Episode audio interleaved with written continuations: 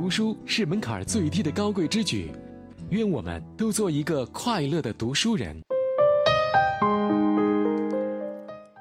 欢迎来到劲风读书。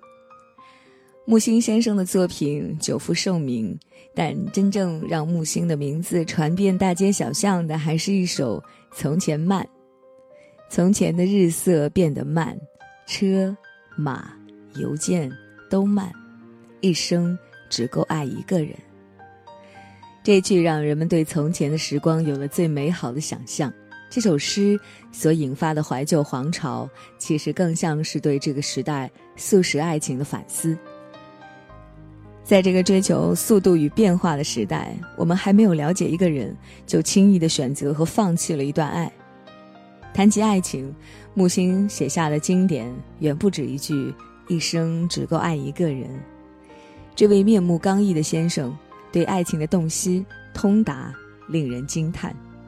我们常以为爱情是属于青春的悸动，就连童话也止步于王子与公主的婚姻。但对于他来说，爱情以三种境界耳。这三种境界串联起人的一生。爱情是人生的养料，是伴随着生命历久弥新的情感。即使到了白发苍苍，爱情同样令年老的身体里焕发出蓬勃的热情。少年出乎好奇，青年在于审美，中年归向求知，老之将至，义无反顾。我们来通过几个片段，一起走进木心的爱情世界吧。无情的人总是薄情的，无知的本质就是薄情。一个爱我的人，如果爱的讲话结结巴巴、语无伦次，我就知道他爱我。悲伤有很多种，能加以抑制的悲伤未必称得上悲伤。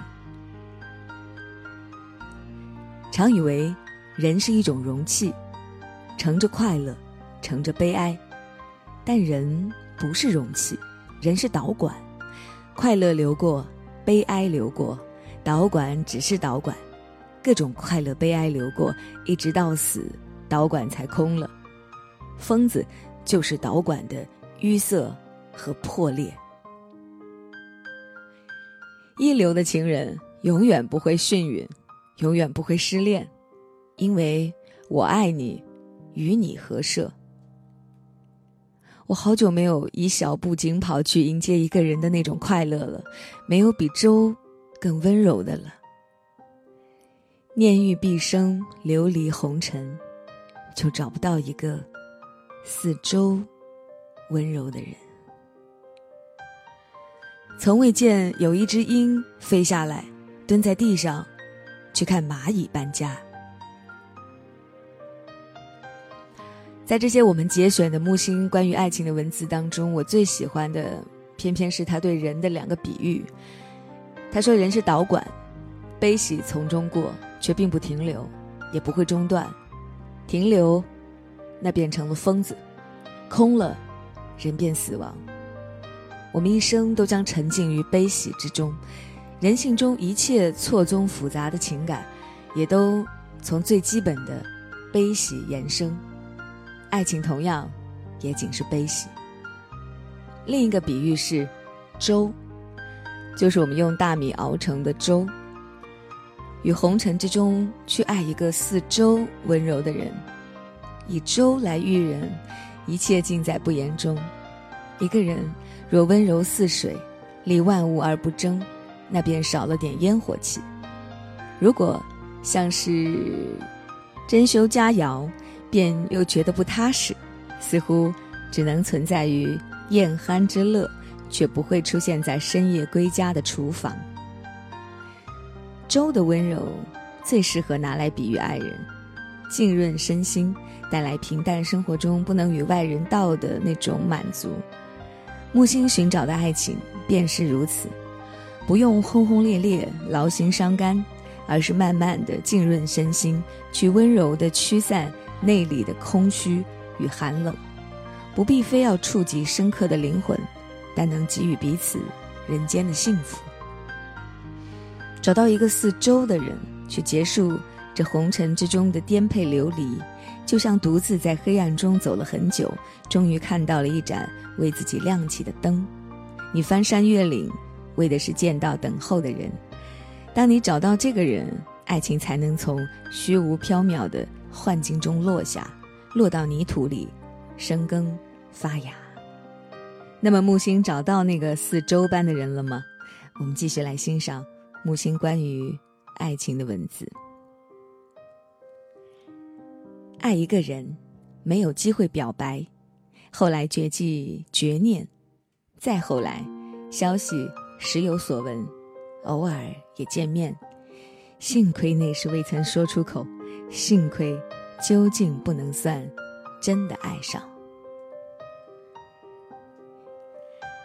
又爱了另一个人，表白的机会不少，想想揽下来，揽成朋友，至今还朋友着，光阴荏苒，在电话里有说有笑，心中兀自庆幸，还好，否则苦了。轻浮随遇而爱，谓之滥情；多方向无主次的泛恋，谓之滥情。